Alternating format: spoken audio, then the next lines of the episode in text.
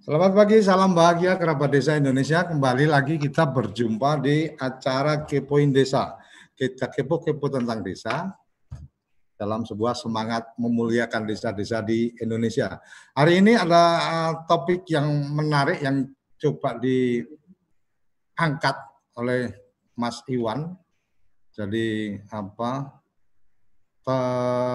salah satu yang banyak menginisiasi komunitas-komunitas untuk berangkat dari alumni Undip 88, kemudian semakin meluas, beda dari kampus-kampus yang lain dan seterusnya, dan mempunyai konsen untuk bicara tentang UMKM. Nah, saat ini kita akan mengangkat topik koperasi UMKM desa. Koperasi dan UMKM desa mewujudkan ekonomi Pancasila yang sesungguhnya. Ini tantangan menarik menurut saya karena Mas Iwan menawarkan tentang ekonomi Pancasila sesungguhnya. Udah lama kita nggak dengar lagi ekonomi Pancasila itu seperti apa. Pengen tahu juga ini idenya Mas Iwan tentang ekonomi Pancasila, karena Pancasila yang saya pahami ada 5 dasar, tetapi kalau kita melihat di pembukaan Undang-Undang Dasar, menurut saya 4 dasar 1 tujuan. Jadi 4 dasar 1 tujuan karena tujuan akhirnya adalah keadilan sosial. Keadilan sosial itu bukan dasar tapi tujuan. Ini menurut saya, tapi kita akan mendiskusikan pagi ini lebih seru. Selamat pagi Mas Iwan, apa kabar? Halo, selamat pagi. Ya, semangat pagi. TV tantangan Desa menarik ini, ngobrolin koperasi UMKM desa dalam semangat ekonomi Pancasila sesungguhnya. Kayaknya mulai berani menyampaikan bahwa Mas Iwan sebagai orang yang paham dengan ekonomi Pancasila. Gimana nih ceritanya Mas Iwan? Silakan. Oke. Mas Koco, ini sebenarnya perjalanan panjang ya, mengeksplorasi. Kita sapa dulu ya, TV Desa Lovers nih, udah gabung juga Mas Koco, nih ada Mas Nyoman, ya akademisi di Politeknik Bali ya, Mas Budi, ada Mas Sugeng ya, dari Undip, Mas Pur, di perjalanan nih Mas Pur nih, ini Mbak Firana ya. Oke, jadi ini satu perjalanan eksplorasi yang cukup panjang sebenarnya. Kepeminatan saya tentang ekonomi Pancasila itu sudah semenjak di kampus ya, 88.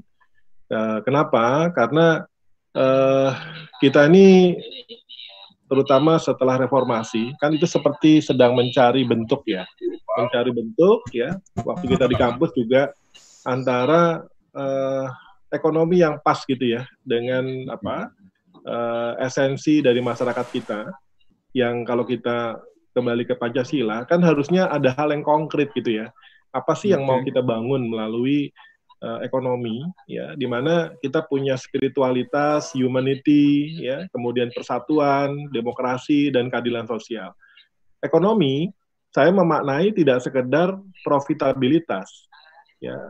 Di dunia saat ini juga sudah terjadi perubahan yang sangat mendasar ya, di mana pada akhirnya pendekatan modal, ya, kapital, itu pada akhirnya gagal untuk mensejahterakan. Dia hanya mensejahterakan kelompok tertentu yang dikatakan sebagai pemegang saham. Dan proses di pemegang saham itu berdasarkan jumlah uang yang diinvestasikan. Nah, sehingga terjadi yang namanya konflik of interest gitu. Padahal misi dari organisasi itu kan tidak sekedar untuk pemilik tertentu saja, tapi harus bisa memberikan manfaat buat banyak orang, buat pegawai, buat lingkungan, buat masyarakat. Dan jawabannya ada di Pancasila itu sendiri sebenarnya. Konon, kita punya kekuatan di gotong royong. Ya. Nah, akan tetapi, gotong royong ini semakin tergerus ya, oleh individualistik. Dan memang ada juga beberapa kelemahan yang harus kita perbaiki gitu ya. Apalagi kehidupan gotong royong itu muaranya ada di desa, ada di masyarakat desa, membangun rumah, mengerjakan satu aktivitas secara bersama-sama dengan spirit giving, saling memberi. Nah, ini ada satu paradoks yang nampaknya belum berhasil dikonekkan, itu Mas Koco. Jadi, kenapa gotong royong, kenapa sinergi nggak terjadi? Ya, bagaimana bentuk usaha, aktivitas usaha yang bisa mendorong ya sinergi ini terbentuk gitu. Kita punya koperasi, kita punya usaha menengah, kecil, menengah, UMKM, tapi nampaknya masing-masing berjalan sendiri-sendiri gitu ya. Dan kenyataannya tetap kekuatan modal perusahaan itu yang lebih dominan. Nah, COVID mengubah semua tatanan itu, di mana masyarakat harus bisa mandiri, bisa melakukan usaha bersama, yang pada akhirnya juga memberikan kesejahteraan untuk bersama. Kira-kira itu, Mas Koco, sebagai awal. Oke, menarik. Kalau kita bicara antara UMKM, koperasi, dan ekonomi Pancasila.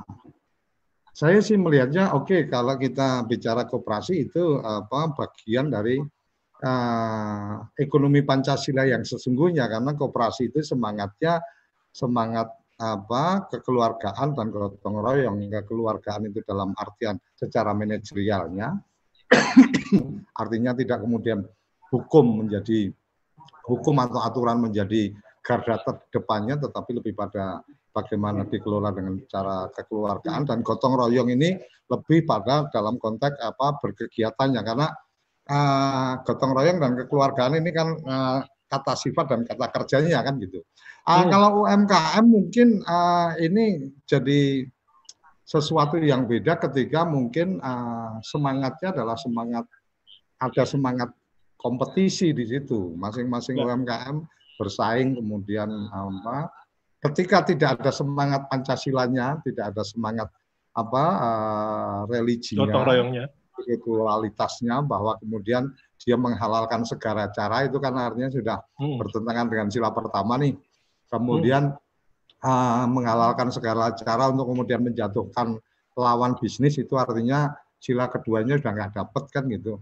Nah, kemudian apa persatuan itu artinya ketika kemudian kita juga melihat ada teman-teman yang saling melempar hoax gitu kan, bahwa di sana itu ada pesugihannya, ada apa, kalau kamu tahu pas makan bakso itu dibangku sama kuntilanak atau apa dan terusnya, kan artinya berita-berita bohong kayak gitu kan jelas apa merusak apa hubungan persaudaraan di apa sila ketiga. Nah, saya pikir ini menjadi bagian menarik. Sekarang pertanyaannya sebenarnya lebih pada apa yang kemudian menjadi tantangan hari ini. Indonesia sepertinya atau kita sepertinya sudah melupakan apa itu Pancasila gitu kan. Bahkan ada anggota dewan aja nggak hafal gitu kan sila-sila Pancasila. Sebenarnya nggak apa-apa juga, artinya kamu nggak hafal kitab suci tapi kamu menjadi orang baik juga sudah cukup juga gitu kan. Tapi ya naif juga kalau cuma 5 sila anggota dewan pun sampai apa nggak hafal kan gitu. Nah, mungkin yang kemudian menarik sekarang adalah ketika bicara ekonomi Pancasila, kita dulu punya Prof Jogja ya, siapa Mubyarto. Mubyarto. Nah, hari ini kayaknya kita belum punya tokoh ini. Apa jangan-jangan Mas Iwan mulai mendedikasikan diri sebagai ekonom Pancasila? Asik ini karena seorang akuntan kemudian berbicara ekonomi Pancasila. Gimana ini? Gini, kalau kita bicara ekonomi Pancasila, memang nggak bisa lepas dari kooperasi, dari usaha tadi. Dan tokohnya siapa? Ya kita semua. Kita kembali menjadi bangsa Indonesia. Cuma menariknya begini, Mas Koco. Sebenarnya kalau dikatakan ini national wisdom atau local wisdom, enggak juga. Ini perjalanan panjang dunia, gitu ya. Koperasi di Indonesia itu sebenarnya sudah diawali di desa, ya, tahun 1896, ya, di Purwokerto. Itu petani di sana membentuk satu usaha bersama yang tujuannya adalah untuk mengatasi soal pendanaan, soal kebutuhan untuk melakukan kegiatan pertanian. Bung Hatta sendiri belajar di Eropa itu tahun 1926. Ya, pada saat itu Eropa juga sedang menggeliat, ya, terjadi perubahan tatanan yang awalnya feodalistik, ya, menjadi borjuis, ya, Kemudian terjadi gerakan buruh. Nah, revolusi industri sendiri tahun 1700-an. Ya. Kemudian perkembangan koperasi 1700-1800-an.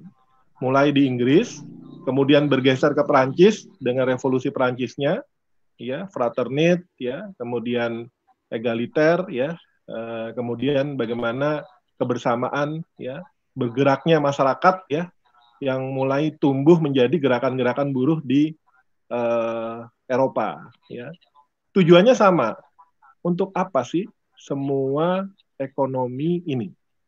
Apakah hanya untuk pemilik modal? Hanya untuk kalangan tertentu? Atau harusnya semua? Bung Hatta kemudian ke Denmark, ya, melihat bagaimana kehidupan kooperatif di sana. Ya. Nah, di sana dilihat ada suatu kegiatan individu-individu yang bergabung, ya, umumnya tadi di pertanian sama di industri, yang kemudian menggabungkan sumber dayanya, bisa modal, bisa kapasitas produksinya, dan bisa dalam marketnya. Kemudian Bung Hatta merefleksikan ke Indonesia, melihat kehidupan di desa, di mana semangat gotong royong, semangat saling memberi, usaha bersama, yang akhirnya itulah yang menjadi esensi 12 Juli 1953, ya, yang kemudian dikukuhkan menjadi Hari Koperasi. Jadi sebenarnya semangat kooperatif ini ya global, ya, atau kesadaran umat manusia gitu. Bahwa di Indonesia kemudian dijadikan soko guru, ya berangkat dari kehidupan jati diri bangsa kita yang memang semangatnya adalah semangat gotong royong dan kekeluargaan. Nah, hanya ini butuh sistem gitu. Nah, sistem ini nggak jalan. Jadi kalau sekarang misalnya Mas Koco, koperasi identik dengan apa? Koperasi. Oh, koperasi itu usaha aja simpan. Koperasi, ya. Koperasi ya, kan? Oh, koperasi itu orang lah. Kuperasi, ya. Kenapa? Karena di koperasi itu anggota nggak berdaya, ya. Terjadi kalau koperasinya jadi koperasi itu udah jelas bertentangan dengan sila-sila Pancasila itu. Itu penerapannya. Jadi esensi prinsipnya itu nggak jalan gitu. Nah, padahal awalnya itu koperasi berangkat dari usaha bersama masyarakat petani, masyarakat di industri, ya, usaha-usaha kecil batik gitu ya. Yang kalau sendiri-sendiri itu rapuh gitu. GKBI itu kalau kita ke Sudirman itu gedung GKBI itu kan itu milik koperasi awalnya, koperasi-koperasi batik, ya, kemudian menggabung modalnya, usaha bersama, marketnya. Nah, karena mulai membesar, timbul koperasi sekunder. Sekunder jadi berubah menjadi usaha kelompok tertentu yang akhirnya meninggalkan primernya. Jadi ketika koperasi itu akhirnya hanya sekelompok pengurus saja, ya, dan pengurusnya ini tidak mempunyai kualifikasi, tidak mempunyai kompetensi, dan sistemnya itu gagal, membuat semua anggota itu beraktivitas ekonomi, beraktivitas sosial, ya. Dan koperasi itu bukan badan sosial loh. Koperasi itu bisnis. Tapi bisnisnya itu kesejahteraan. Kesejahteraan anggota. Kesejahteraan siapapun yang berinteraksi. Dalam bentuk apa? Dalam bentuk harga yang lebih murah. Dalam bentuk efisiensi yang lebih baik. Dalam bentuk distribusi kepemilikan yang tidak hegemoni hanya beberapa orang. One man, one food. Bayangin kalau tidak diimbangi dengan sistem kegotong royongan, yang terjadi adalah ya orang yang bekerja dan berkontribusi sama yang enggak, masa sisa hasil usahanya sama gitu kan? Terus kita mau SHU yang besar, padahal kita nggak ngapa-ngapain, ya. Terus usaha bersamanya itu kok nggak difasilitasi secara baik gitu ya melalui sistem kooperasi sehingga terjadi kolaborasi dan seterusnya. Jadi saya berkeyakinan secara prinsip ini up to date. Ketika revolusi 4.0, kita bicara soal disruptif, bicara soal sharing ekonomi, bicara soal bagaimana sinergi kolaborasi. Terjadi anomali, ya, usaha-usaha korporat tanpa disadari bergeser prinsipnya menjadi kooperatif. Ya, kalau kita lihat Gojek misalnya, Gojek itu ya yang punya aset bukannya si owner, yang punya aset itu adalah seluruh pengemudi, ya. Kemudian cara bertransaksinya juga mendistribusikan ekonominya ke pengemudi. Nah, hanya memang ya karena dia adalah pesero ya, korporat, pemiliknya harusnya adalah semua anggota Gojekers itu. Nah, inilah ciri sharing ekonomi yang sesungguhnya. Kepemilikan itu harus dibagi. Tapi ketika dibagi, ya jangan free rider dong. Dibaginya harus sesuai dengan kontribusinya. Ya. Ketika 1000 orang berkumpul, 100 orang berkumpul, dan sama-sama hanya meminta hasil tanpa mau beraktivitas untuk menghasilkan, maka kooperasi is dying. Dia hanya sekedar papan nama, dia hanya sekedar formal, dia hanya sekedar prosedural. Nah, ini yang esensi ini kita relevansikan ke desa. Kenapa ke desa? Karena ekonomi itu kalau piramid dia tidak akan sehat, ya, bisa terjadi stroke, ya. Maka dekatkanlah di mana masyarakat itu tinggal, yaitu di desa. Dekatkanlah aktivitas di mana masyarakat itu beraktivitas sehari-hari, yaitu di desa. Kita punya 75.000 desa, 75.000 titik aktivitas sosial ekonomi. Yang jadi masalah, masing-masing jalan sendiri-sendiri. Bisakah kita mensinergikan mulai dari level desa, kemudian linkkan antar masyarakat desa, linkkan skop yang lebih luas, sehingga kita punya jejaring sosial ekonomi yang ya, secara kapasitas itu ya, punya kemampuan produksi yang lebih baik, distribusi yang lebih baik, kualitas yang lebih baik. Kuncinya, siapkah anggota-anggota masyarakat kita punya kapasitas untuk itu? Edukasinya sudah memadai atau belum? Sistemnya sudah transparan atau belum? Apa iya? Jadi pengurus koperasi ada kualifikasi yang jelas. Itu nggak ada semua. Akhirnya ribuan kasus koperasi, ribuan kegagalan menjalankan amanah dana yang kemudian menggunakan label koperasi untuk melakukan fraud. Nah, ini yang harus kita rombak total untuk kembali ke prinsip dasar. Arsitekturnya, kebijakannya, aksesibilitasnya, digitalisasinya. Nah, ini baru kita sejalan dengan tren global, ya, di mana berubah piramidanya, sekarang tidak lagi bisa hegemoni, dominasi perusahaan besar, tapi harus ada partisipatif. Semua masyarakat terlibat, semua people to people, semua beraktivitas menggunakan aksesibilitas yang transparan. Semua mendapat benefit yang tidak hanya untuk 1-2 orang, tapi bisa didistribusikan ke banyak orang. Hanya banyak orang pun harus bisa memberikan giving, memberikan kontribusi. Kontribusi tidak selalu finansial, bisa skills, bisa kemampuan, bisa kapasitas, bisa sumber daya. Ya, jadi kooperasi itu bukan semata finansial. Kooperasi ini adalah energi, sinergi, sintesa energi, di mana energi individu menjadi kelompok, kelompok menjadi komunitas, komunitas menjadi nation, nation menjadi global. Kira-kira gitu, Mas Kajo. Oke, ini ada beberapa pertanyaan, ada beberapa yang sudah dilontarkan oleh Mas Iwan tadi dengan apa? Nah, bagaimana koperasi, bagaimana UMKM dan seterusnya. Tapi kerabat desa ini semakin seru pagi ini, kayaknya semakin hangat. Boleh sambil ngopi. Dinikmati kopinya. Kita akan jeda dulu sesaat untuk kemudian kita akan lanjutkan lagi obrolan dengan Mas Iwan ini. Kayaknya semakin menarik karena ekonomi Pancasila sesungguhnya ada di mana ini.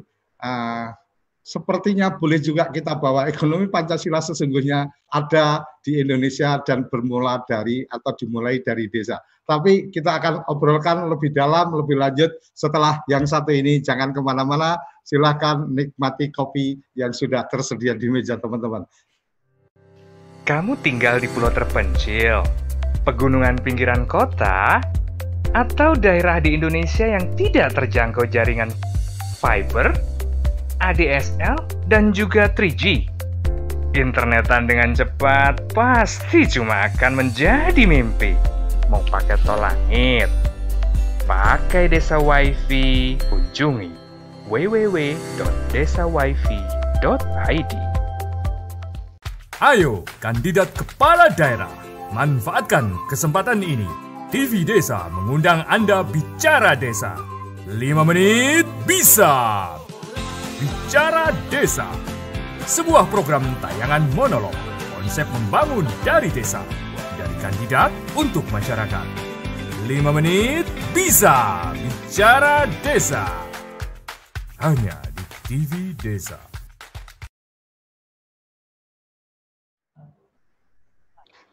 Kembali di Kepoin Desa, makin seru, makin asik ini. Semoga teman-teman yang ada di kantor atau di rumah sudah disiapkan kopinya. Sebentar lagi nanti ada MOOC khusus dari TV Desa, kita akan share. Oke, Om Iwan, ini menarik sekali. Ini ketika bicara ekonomi Pancasila sesungguhnya, kemudian bicara ke koperasi UMKM. Saya membayangkan bahwa ketika bicara UMKM maka karakteristik apa artinya? Jiwa dari pelaku-pelaku UMKM ini harus berjiwa Pancasila ini, jadi kayak kita ini badan apa ideologi Pancasila ini. Jadi kenapa berjiwa Pancasila? Karena salah satunya kalau kita bicara sila pertama ketuhanan yang Maha Esa, artinya setiap orang harus percaya Tuhan kan gitu. Tidak sekedar beragama. Karena kalau sekedar beragama tapi tidak percaya Tuhan kan juga percuma juga gitu kan.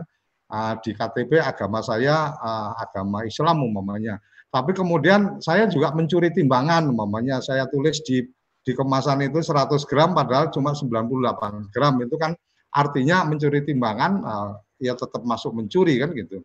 Itu kan juga apa, kita tidak mempercayai Tuhan lagi ketika kita berani mencuri, itu kan berarti kita sudah tidak percaya bahwa Tuhan mengetahui bahwa kita sedang mencuri kan gitu.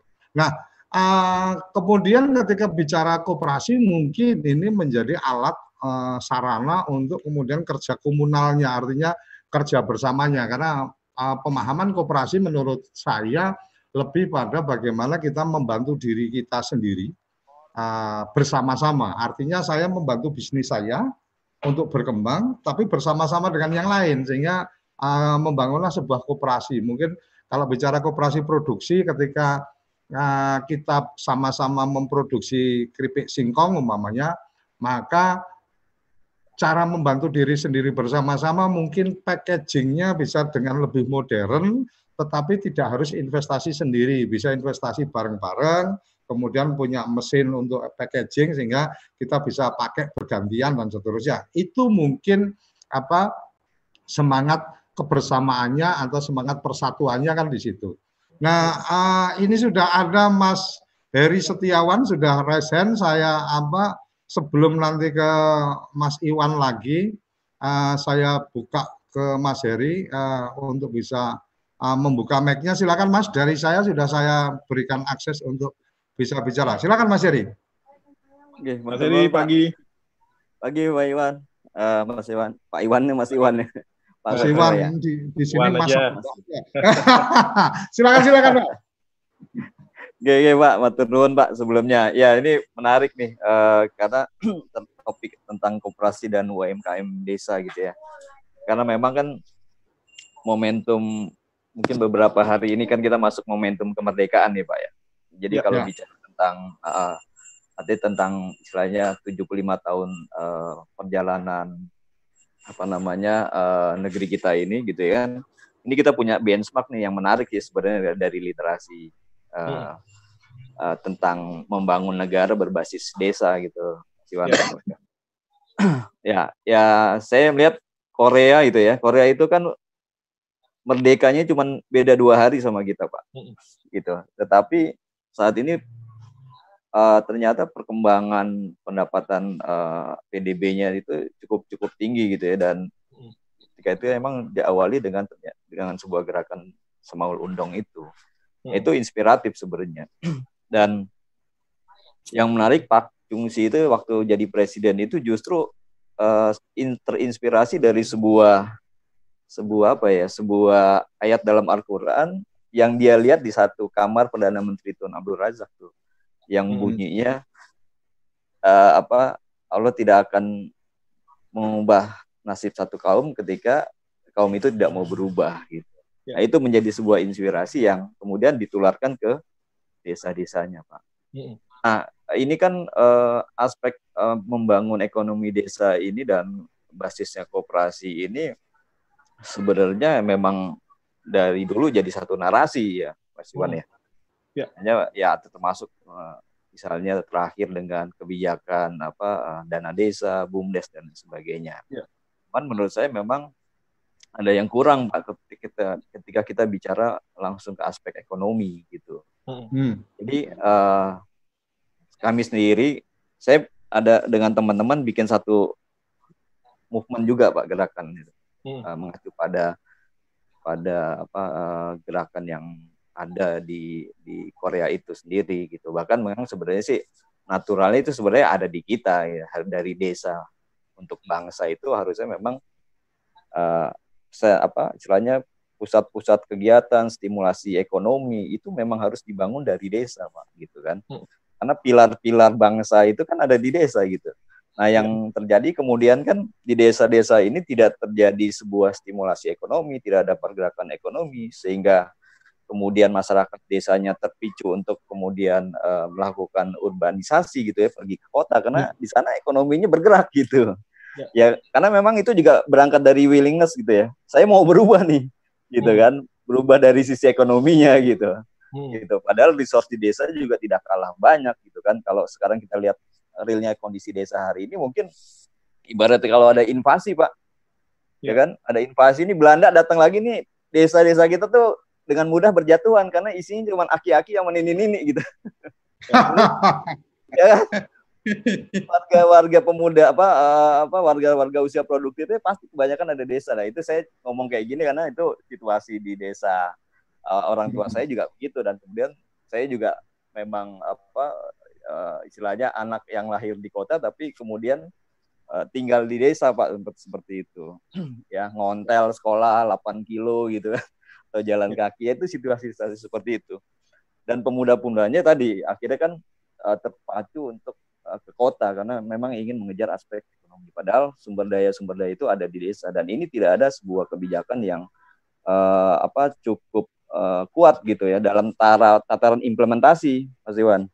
Ya kan, semua tentang uang ya. Nah, ini juga ada dana desa tapi stimulasi ke ekonomi ya, itu betul juga ya, tapi harus ada sebuah peta jalan sebenarnya yang lebih fundamental gitu, dan itu sebenarnya basically bahkan originalnya itu sudah ada di desa, hanya saja seringkali kita kemudian tanda kutip melakukan pendekatan yang tidak desa banget gitu, yang di situ ada spirit tentang karakter orang-orang desa gitu ya.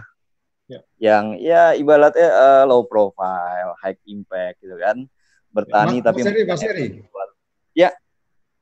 Kalau bicara karakter desa dengan sekarang sudah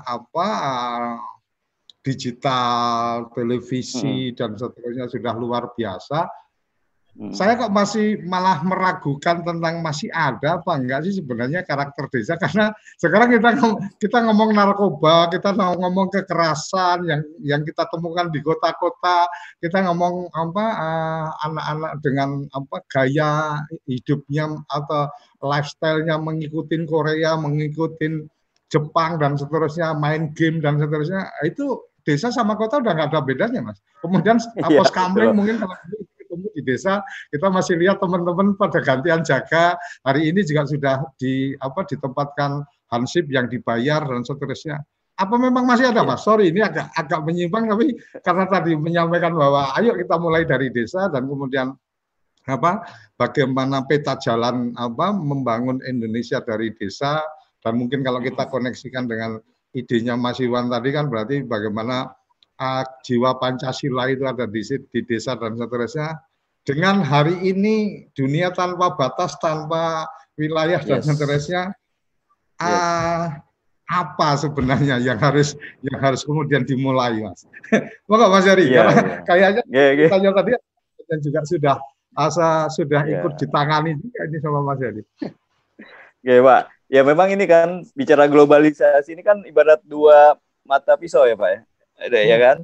Satu sisi memang itu sebuah keniscayaan gitu ya, mau nggak mau kita memang harus terkoneksi dengan aspek global, tapi di sisi lain di situ ada pertukaran budaya, pertukaran nilai, bahkan intervensi budaya gitu kan.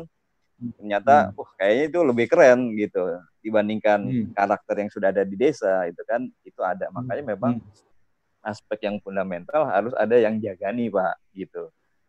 Okay. Harus ada yang jagani nih, harus ada yang tetap membina karakter itu hidup gitu. Nah, ini kan tentang satu generasi dengan generasinya itu pasti berbeda, dan transfer kultur, transfer nilai ini yang menurut saya memang ya terjadi terjadi degradasi gitu ya. Nah, menurut saya memang, makanya memang fundamentalnya tetap Pak, itu harus dijaga. Itu kan kultur kita kan. Kalau kita bicara, ya katakan istilah di Korea dan di Jepang dan lain sebagainya, itu memang satu inspirasi yang memiliki kesamaan. Gitu. Bahkan sudah ada di kita.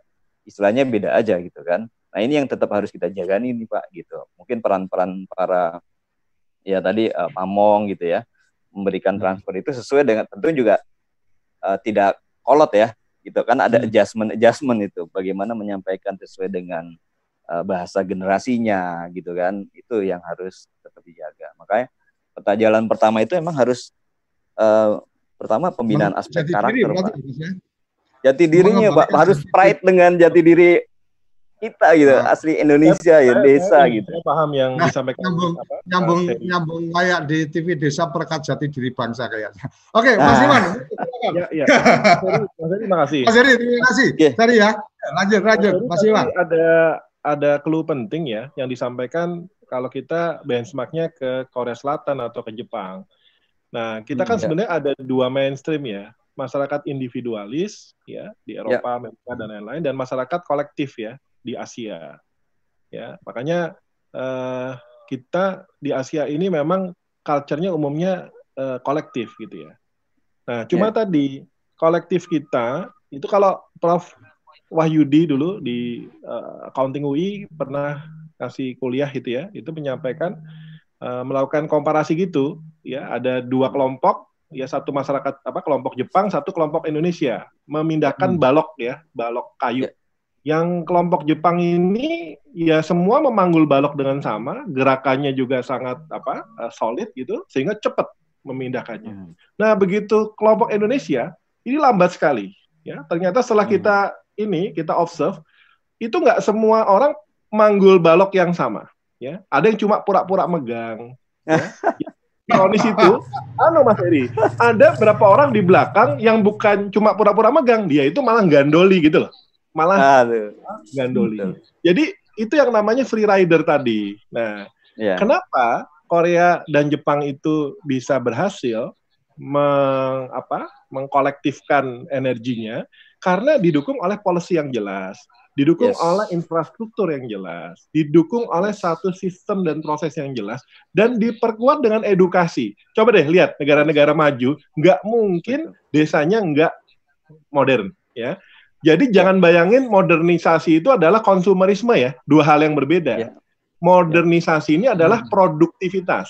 Modernisasi ini adalah ketika masing-masing, saya pernah ya, ada studi waktu itu saya ke desa di Jepang. Ya, kalau kita berpindah dari kota ke desa dan ke desa dan ke desa, nggak ada perbedaan. Infrastrukturnya, jalannya, ya. Tapi ketika kita diskusi di salah satu desa, ya tetap profesornya itu menjelaskannya itu pakai papan tulis yang pakai kapur. Ini tahun 2000 udah era ini loh, udah 2010, 2000 kesini lah.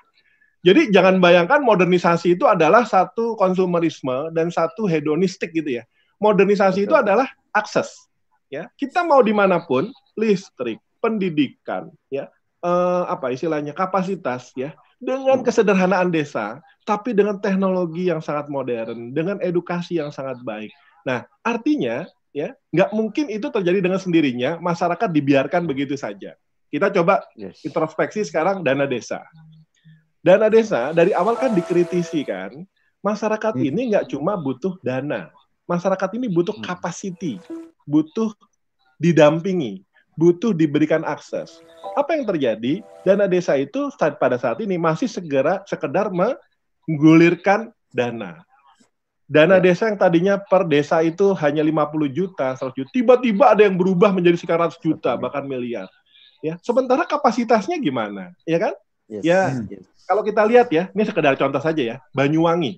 Ya, di Banyuwangi itu nggak ada yang berubah secara signifikan loh. Yang berubah itu hanya cara memanagenya.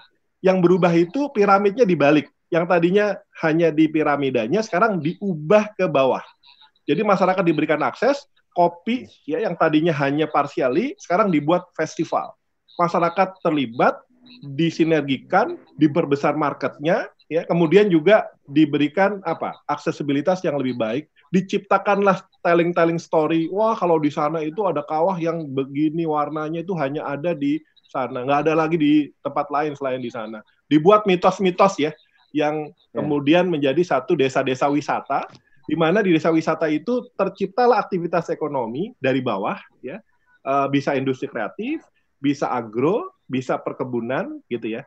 Jadi esensinya memang harus ada sinergi, nggak cuma bicara kebijakan pusat ya, tapi dibawa, diturunkan sampai ke kabupaten kota, diturunkan lagi ke bawah, tapi yang lebih penting adalah dibuka ruang. Saya terakhir ke Sembalun, satu desa menarik di dekat Rinjani, saya kaget juga.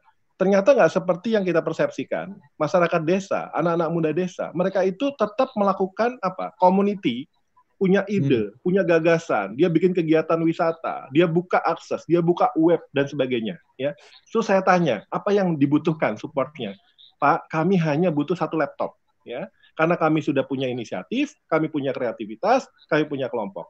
Paguyuban-paguyuban di desa masih eksis, ya, di pertanian, ya, kemudian di perkebunan, ya, di nelayan. Yang jadi persoalan skala apa ya? Skalanya yang ya hanya kecil-kecil begitu, gitu loh. Belum bisa diintegrasikan menjadi satu kekuatan ekonomi yang sesungguhnya. Nah, inilah tantangan untuk ekonomi Pancasila. Jadi kalau ekonomi Pancasila, dia sih still eksis, iya. Cuma sendiri-sendiri. Pilkada itu dampaknya juga merusak loh, ya kan? Kenapa? Masyarakat berubah jadi konsumerisme, berubah menjadi uang. Koperasi-koperasi yang ada hanya untuk penyaluran dana. Nah, ini yang harus kita rubah sekarang. Pragmatis, kapitalis pragmatis. Piramidanya dibalik, masyarakat dibuka aksesnya, kita katakanlah yang profesi, akademisi, saya ngajak nih, mulai 12 Juli kemarin, 73 tahun ya dengan TV Desa, sudah saatnya jangan lagi di kampus, jangan lagi di perusahaan, jangan lagi di organisasi-organisasi kita secara eksklusif. Semua harus turun ke desa. Turunnya bagaimana? Dengan knowledge kita, dengan aksesibilitas kita, dengan pendanaan kita, dengan pendampingan kita, dengan gerakan kita bersama. Semua. Nggak usah pusing-pusing lah soal KKN tuh. Ya. Di kampus itu KKN yang produktif lah. Ciptakan inovasi, dampingi, berikan contoh. Ya. Masyarakat di desa itu jauh lebih memahami apa yang harus mereka lakukan. Yang jadi masalah, mereka nggak berdaya karena keterbatasan akses. Mas Koco punya ide juga, udah nggak ada lagi sekarang keterbatasan akses. Selagi ada langit, selagi ada bisa berinteraksi dengan satelit, maka bisa terhubung. Sekarang, sudah ada belum platformnya? Yes. Nah, itu yang sudah kita siapkan, Mas. Aja. Nah, ini boleh saya lanjut sedikit, Mas. Koco. Jadi memang gini, jadi kita memang bikin sebuah peta jalan nih di kami itu tadi jadi berbasis 5 pilar. Jadi kalau bicara ekonomi Mas Heri tadi menyampaikan di kami itu kami siapa Bu, diberikan gambaran jadi apa ya organisasi atau apanya. silakan. Kami saat ini concern dengan ini Pak, kita bikin gerakan namanya Gerakan Desa Emas. Jadi emas itu singkatan lah ya. Entrepreneurship, mandiri, adil, dan sejahtera. Jadi yang mau kita bangun memang desa Pancasila, Pak. Arif Mufti ya? Ya, sama itu Pak, salah satu. Mufti. Mas Arif Mufti. Iya. Oh, saya pernah bertemu dengan beliau. Lanjut. Ya, mudah-mudahan nanti kita bisa ini ya. Jadi saya juga tertantang dengan gerakan ini, Pak, gitu. Karena ya saya biar bagaimana kan orang tua dari desa, saya pernah menikmati kehidupan di desa dan saat ini pun punya visi balik ke desa, Pak, bahkan mendampingi desa. Jadi 5 pilar ini kan yang kita bangun, Pak. Tadi bina karakternya. Ya, karakternya ini kita harus jaga, harus ada yang jagani ini karena memang efek dari akses globalisasi, budaya itu juga perlu kita jaga. Yang kedua kan bina saudara dan institusi, Pak. Jadi aspek kelemahan kita juga kan salah satu termarginalisasi desa ini aspeknya tadi adalah aspek kebersamaan dan institusi, Pak. Jadi ketika bangun institusi di desa, kelembagaannya di desa ini seringkali berantakan juga gitu kan. Ya mau koperasi nyimpan minjam doang, nyimpan enggak gitu kan, atau pinjam saja bayar enggak kayak gitu kan. Itu juga kan salah satu bentuk turunnya aspek kegotong royongan kan, aspek persaudaraan. Sebenarnya kalau mereka aware terhadap saudara atau warga lainnya itu mereka harusnya terus melakukan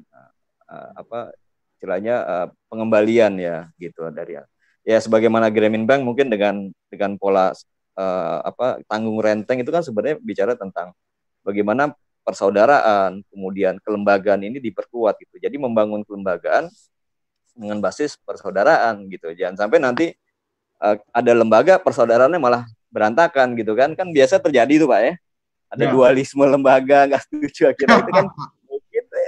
Mungkin aspek bina saudaranya kurang gitu kan, atau lemah karena politiknya yang terlalu tinggi Mas Heri. Mas Heri. Salah satunya itu Pak. Ya. Terus yang ketiga kan sambil ini ya, sambil sharing ya. Nanti Bapak Ibu ya, Mas Mbak silakan ya. Karena tadi ya siapa tokoh ekonomi Pancasila? Siapa tokoh koperasi usaha bersama ini? Ya kita semua. Kita harus menjadi tokoh itu semua. Harus menjadi role model ya. Kenapa? Karena tadi Mas Heri nggak bisa Mas Heri kalau misalnya loh kok cuma pinjam aja ya. Kok orang mau-maunya ya ada label koperasi ya, nitip dana diiming-imingi dengan tingkat pengembalian yang udah nggak wajar gitu ya. Padahal nggak jelas aktivitasnya ya. Kalau ada aktivitas koperasi kok ya sebatas muter duit aja gitu. Jadi sebenarnya kembali, tantangan pertama adalah aksesibilitas. Aksesibilitas terhadap pendanaan, aksesibilitas terhadap teknologi, aksesibilitas terhadap produksi, aksesibilitas terhadap market, aksesibilitas untuk bisa saling berkomunikasi antar desa atau antar koperasi. Itu yang harus kita ciptakan. Makanya butuh platform. Ya kan? Platform ini yang nggak pernah ada ya. Yang ada sekarang aplikasi. Bikin marketplace dan seterusnya. Jadi kita harus dari fondasi dulu ya, kita benahi ya. Tadi kelembagaan menarik ya.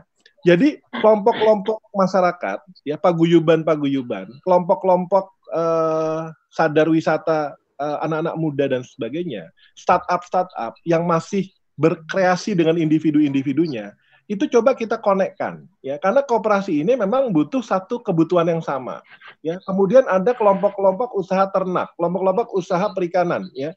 Nah, kelembagaan ini adalah bagaimana ini bisa menjadi satu yang kontinu, karena gini loh, keluhan ya, ada usaha-usaha kecil kita, usaha-usaha UMKM kita yang sudah bisa akses ke internasional karena keunikan dari produknya. Sekali kirim nggak lagi karena nggak ada kesinambungan. Iya kan? Ya. Terus tidak ada proses. Jadi biasanya ada, mohon maaf ya, ada makelar ya yang main itu tradernya gitu ya. Harusnya yang bermain itu adalah si produsennya gitu. Biarlah masyarakat desa itu sediakan teknologi, sediakan akses, kita edukasi, mereka yang jadi playersnya. Bahwa memang ada mediasi, bahwa nanti kampus terlibat itu sebagai fasilitator gitu. Jadi piramidnya harus dibalik, nggak boleh lagi ada piramid di atas. Ya, semua aktivitas itu harus di desa. Masyarakat terlibat dan kata kuncinya adalah edukasi. Edukasi untuk yang praktikal ya. Ya, bukan sekedar edukasi sekolah nih ya, tapi benar-benar apa yang ada di nanti programnya TV Desa ini ya, benar-benar aktivitas usaha yang dirintis, diciptakan, ditayangkan ya. Karena desa komplain. Kita tahu loh di Jakarta lagi banjir, ada masalah ini. Tapi pertanyaannya, apakah masyarakat kota paham apa yang terjadi di desa? Nah ini yang harus ini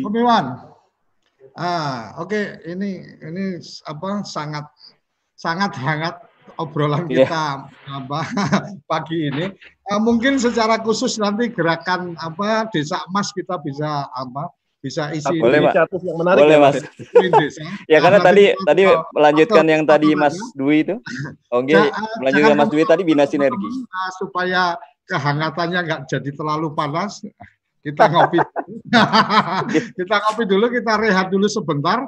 Dan setelah ini saya nggak tahu apakah memang karena hari ini harinya Setiawan, karena ada Mas Budi Prasetyawan juga. Iya juga deh. Kita marga Setiawan ini. Sampaikan ke Mas Budi. Ini bagian dari brotherhood ya Mas Eri. Kita akan berikan kesempatan untuk bicara setelah yang satu ini, jangan kemana-mana. Terima kasih. Tetap di Kepoin Desa.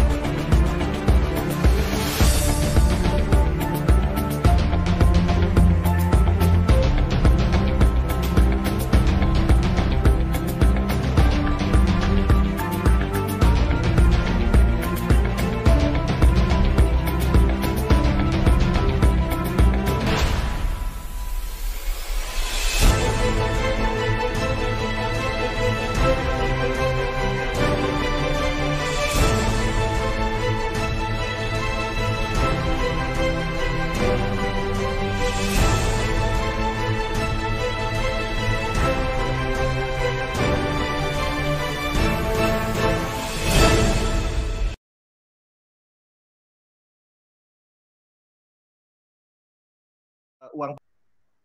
Udah mau masuk. Oke. Okay. Kembali lagi di Kepoin Desa. Ini semakin seru, obrolannya semakin asik. Mas Iwan ini salah satu yang sangat bersemangat kalau sudah ngomong UMKM, sudah ngomong koperasi, ketemu Mas Heri yang juga punya gerakan Desa Emas, luar biasa. Nanti kita ada satu momen kita membicarakan tentang Desa Emas itu seperti apa. Tapi hari ini harinya Setiawan karena ada Mas Budi Prasetiawan yang kemudian juga presiden. Silakan Mas Budi. Aku panggil Mas Budi ya. Jadi yang Setiawannya udah dianggap nama fam. Nama fam. Silakan Mas Budi. Oke, terima kasih. Dengan Pak Dwi Setiawan, kemudian ya. Mas Heri Setiawan, Mas Budi, kemudian Mas TV Desa ya. Jadi ya. Mungkin saya dengerin aja ini sudah dapat ilmu yang luar biasa banyak ini. Jadi benar sekali yang disampaikan tadi Mas Dwi ya, Mas Dwi Setiawan. Sebenarnya utamanya itu bagaimana memulai di desa itu untuk menumbuh kembangkan usahawan-usahawan yang kemudian itu nanti yang menjadi fondasinya sebuah koperasi. Karena memang selama ini kalau menurut saya itu nama koperasi itu memang benar-benar hanya sebuah wapanama. Artinya begitu banyak mereka yang tidak berkompeten ada di situ, bahkan hanya untuk formalitas. Jujur saja, banyak sekali mereka yang ada di dalam sebutan koperasi itu hanya tanda petik untuk formalitas, apalagi di isu politik dan lain-lain. Nah, saya kebetulan pendamping lokal sekaligus owner olahan rempah. Kadang ada motif itu Mas Budi ya, dibentuk hanya untuk mau ngajukan dana lah. Ya, ya betul. Yang terjadi memang seperti itu. Budi. Pertanyaannya ini loh, bagaimana kita itu bisa benar-benar memberi sebuah mindset baru ke warga desa? Yang katanya memang sekarang itu menjadi sumber segala sumbernya, ya potensi alamnya, ya potensi manusianya, itu untuk bangkit. Itu mungkin pertanyaan mendasar dari saya itu mungkin Pak. Artinya bagaimana untuk kemudian potensi desa ini benar-benar muncul gitu Pak. Muncul itu artinya mulai dari bagaimana memberikan penyadaran mereka untuk kemudian siap tampil. Ini mungkin salah satu yang menarik. Terima kasih Mas Budi. Jadi salah satu yang saya sempat tangkap dari obrolan waktu itu dengan salah satu wakil bupati di wilayah Yogyakarta itu, kalau bicara ingin mengembangkan desa dan seterusnya, itu yang menjadi menarik adalah bagaimana sebenarnya teman-teman di desa itu juga mempunyai ilmu tentang temu kenali diri. Jadi menemu kenali potensi diri itu menjadi penting. Sebenarnya ketika dia tidak bisa menemu kenali apa yang dia miliki, ya mau mengembangkan apa juga akan susah. Ternyata nggak hanya bicara desa gitu. Pak Wakil Bupati ini menyampaikan bahwa jangankan yang di desa Mas, ini staf-staf saya aja banyak yang juga belum punya ilmunya temu kenali potensi diri. Jadi ini menarik. Mas Iwan silakan. Mungkin waktu kita terbatas. Pertanyaan pentingnya adalah bagaimana kemudian memberikan edukasi, memberikan penyadaran tentang kepada teman-teman yang ada di desa untuk kemudian sadar potensi diri dan kemudian sadar harus memulai atau do something untuk kemudian benar-benar mampu memajukan desa, memajukan usaha mereka dan memajukan lingkungannya. Mas Iwan silakan. Kira-kira kayak gitu ya, Mas Budi ya, yang ingin ditanya ya. Oke, monggo Mas Iwan. Tadi ya, empowering ya, apa istilahnya mengembangkan potensi ya. Memang itu Mas Koco. Kalau saya tetap, kalau bicara ekonomi Pancasila itu bicara ekonomi kerakyatan ya atau masyarakat, atau kalau kita merepresentasi kooperasi, koop ya, yang sesungguhnya ya. Jadi energi itu harus dari masyarakat, ya. Dan masyarakat ini masih eksis sekarang, kelompok-kelompok masyarakat, paguyuban petani, nelayan, ya, termasuk juga kelompok komunitas anak-anak muda dan seterusnya. Dan masing-masing itu mereka berproduksi, ya, produksi di pertanian, di kreativitas, ya, di kerajinan, gitu ya. Nah, dikasih akses gitu. Akses ini lebih pada sebenarnya mengupdate aja gitu ya, mengupdate ya tadi ya. mengenali potensi diri, ya bagaimana bisa produknya itu bisa dikomunikasikan, disediakan akses untuk mengupload, ya memudahkan menginformasikan, ya. Kemudian juga kalau ada proses ya terkait dengan apa proses mekanisme tertentu terkait pendanaan misalnya dihadirkan, ya memang nggak perlu ke kabupaten, semua tersedia one stop service-nya di kantor desa. Dan kantor desa ini harus aja data, informasi, ya, dan pembimbing tadi ya, pembimbing. Pembimbingnya siapa? Ya kita kerahkan mahasiswa, kita kerahkan para profesional, ya. Bisa physically hadir, bisa juga secara digitalisasi gitu ya. Jadi ini yang memang potensi sudah ada, aktivitas ada, tapi kan perlu di scale up. Yang tadinya hanya lingkup desa secara terbatas. Ini ada masukan Mas Ahmad Fuad Afdol ya. Satu desa, satu kooperasi, satu wisata, satu produk lokal. Ya, batik aja lah. Batik itu di satu wilayah, desa satu dengan yang lain itu punya karakteristik yang khas loh. Ya, tapi berilah kesempatan ya agar itu bisa dikomunikasikan secara lebih luas. Begitu ada permintaan, tentu harus mulai didampingi ya terkait dengan kualitas produksi, dikaitkan dengan standarisasi, dikaitkan dengan distribusi ya. Dan ini nggak bisa hanya kelompok-kelompok masyarakat yang kemudian dilembagakan menjadi koperasi. Koperasi ini hanya sebagai akses password ya untuk bisa mendapatkan value, benefit, edukasi ya yang lebih luas. Jadi ubahlah birokrasi dan prosedural menjadi suatu sistem dan proses, menjadi satu kemudahan, menjadi suatu kesederhanaan yang kita bisa berinteraksi. Bukalah akses kota untuk bisa kalau pengen sesuatu yang khas dari desa tertentu, dia tinggal masuk ke dalam platform. Ya, nah platform ini yang mesti juga diintegrasi. Ada inisiatif Desa Emas, ada inisiatif nanti. Nah ini kan jalan masing-masing. Bisa nggak kita mengkonfigurasi ke dalam satu arsitektur ya yang disebut ekonomi Pancasila. Spiritualitas. Kita ada semangat. Semangatnya apa? Humanity tadi ya, kepedulian. Kemudian mempersatukannya dengan apa? Ya kita bisa melakukan kolaborasi gitu. Karena ekonomi itu butuh saling melengkapi. Ekonomi itu nggak mungkin jadi pemain tunggal. Ekonomi itu nggak mungkin jadi pemain hanya kelompok. Ya, tapi bisakah kita memetakan potensi supply and demand gitu ya secara proporsional? Sampai detik ini masih terjadi hal-hal klasik kan Mas Koco? Produksi cabai berlebihan, ya akhirnya dimusnahkan. Ya, sisi lain ada keran impor dibuka. Ya, produksinya kebutuhan data, ya data di masing-masing desa nggak ada yang pernah tahu potensi kapasitasnya. Kemudian baru tercipta demokrasi.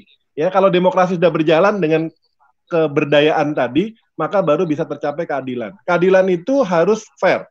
Ya, keadilan itu nggak boleh orang yang punya aset, orang yang punya kreasi dapat paling kecil. Sistem perdagangan kita ini kan nggak fair. Pedagangnya dapat bagian lebih besar daripada produsennya. Padahal kita ingin mengubah mental untuk menjadi usahawan, untuk menjadi seorang givers, untuk menjadi seorang pengusaha-pengusaha. Ya, jadi jutaan ini akan menjadi aktivitas usaha. Di mana? Di rumah, di desa, di setiap titik kita berada.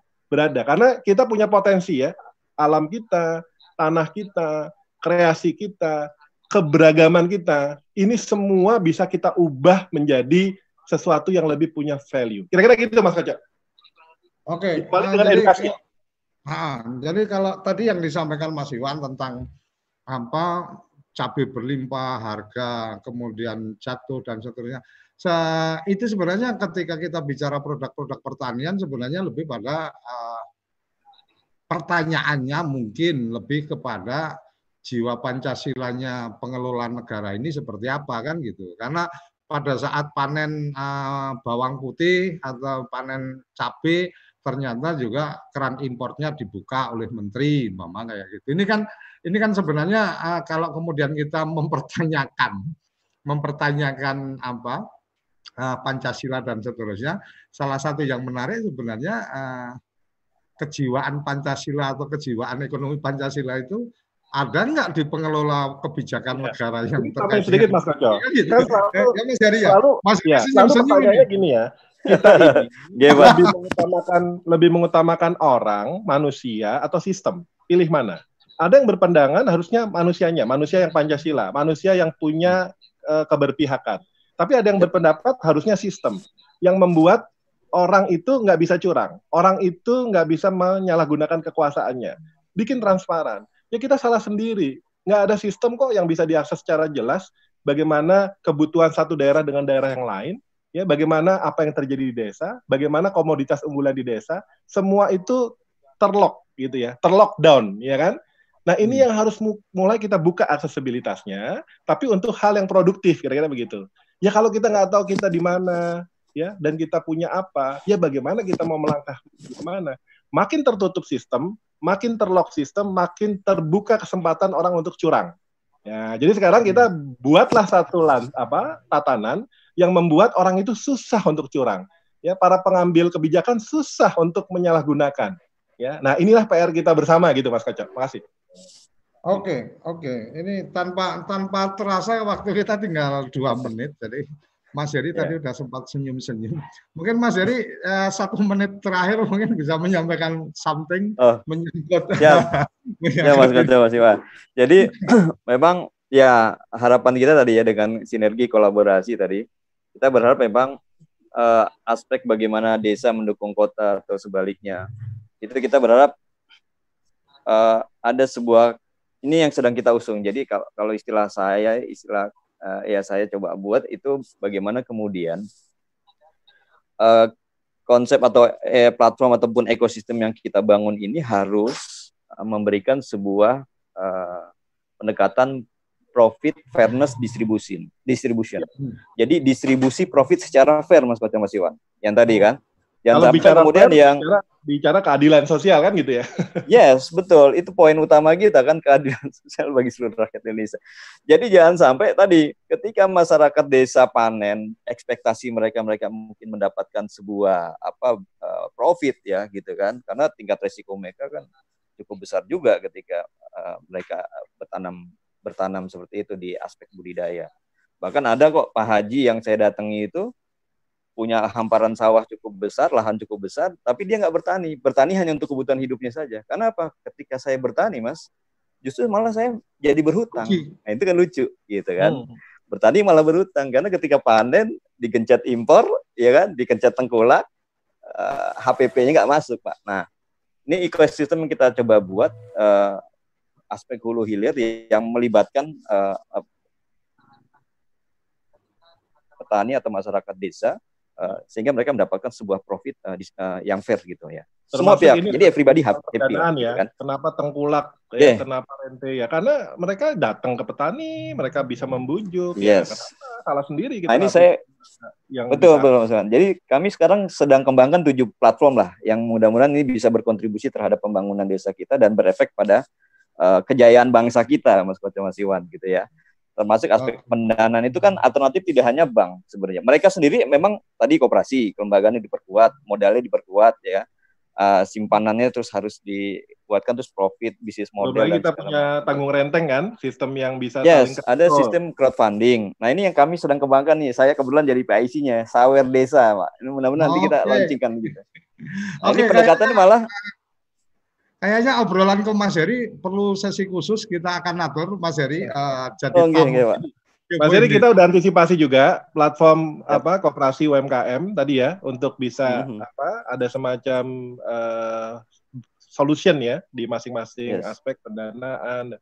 TV Desa mestinya juga udah semangat untuk menjadikan desa-desa itu akses informasi semakin mudah dengan Desa Emas ya. Mudah-mudahan kita inisiasi lah ya. Kita. Oktober ada challenge nih. Kita mau bikin festival untuk koperasi UMKM-nya. Monggo, silakan nanti bisa gabung. Oke, terima kasih Infinite 88. Terima kasih Mas Heri dengan gerakan Desa Emasnya. Mungkin kita perlu waktu khusus mendiskusikan tentang emas ini karena mungkin menjadi bagian yang luar biasa. Ada emas mungkin bisa menjadikan Indonesia lebih bersinar dari desa-desa, seperti kata Bung Hatta, Indonesia akan bersinar ketika kita nyalakan lilin di semua desa di Indonesia. Nah, Mas Heri dengan gerakan desa emasnya mungkin akan ada pantauan kilauan emas dari seluruh desa di Indonesia. Sayang sekali waktu kita memang harus berakhir di 11.00. Untuk teman-teman yang terlambat mengikuti, untuk kerabat desa yang terlambat mengikuti, bisa dilihat di channel YouTube TV Desa. Jangan lupa like, subscribe, komen. Kalau ada informasi, ada ide-ide topik yang ingin diangkat, atau ada tokoh yang minta dihadirkan, bisa menghubungi admin WA, official WA kami 08 3 kali 01317160. Kami akan mencoba memenuhi harapan kerabat desa, mungkin ingin mengundang siapa dan seterusnya. Kita akan usahakan untuk bisa hadir dalam Kepoin Desa. Kepoin Desa hadir setiap hari Senin sampai Jumat pukul 10 sampai 11. Bisa disaksikan langsung melalui satelit TV Desa, kemudian juga bisa diakses live-nya di channel YouTube. Jadi di channel YouTube kami hanya menayangkan acara-acara live kita. Kemudian bisa juga menggunakan platform aplikasi Kugo yang bisa diunduh dari Android kerabat semua. Saya pikir sampai di sini acara kita Kepoin Desa. Kita akan undang secara khusus Mas Heri di minggu depan, atur waktunya untuk kita bisa mendiskusikan desa emasnya. Yap. Dan kami sangat terbuka untuk teman-teman kerabat desa membagikan informasi topik-topik yang perlu kita angkat dan topik-topik yang tokoh-tokoh yang perlu dihadirkan. Jangan lupa ada program andalan juga dari TV Desa setiap malam minggu itu jam 19.30 sampai 20.30 ada malam mingguan bersama Kementerian Dalam Negeri.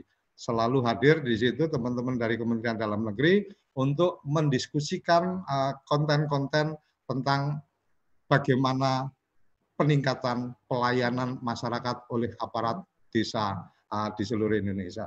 Sampai bertemu di episode-episode selanjutnya. Jangan lupa tetap semangat untuk memuliakan desa-desa Indonesia. Salam bahagia kerabat desa Indonesia. Terima kasih.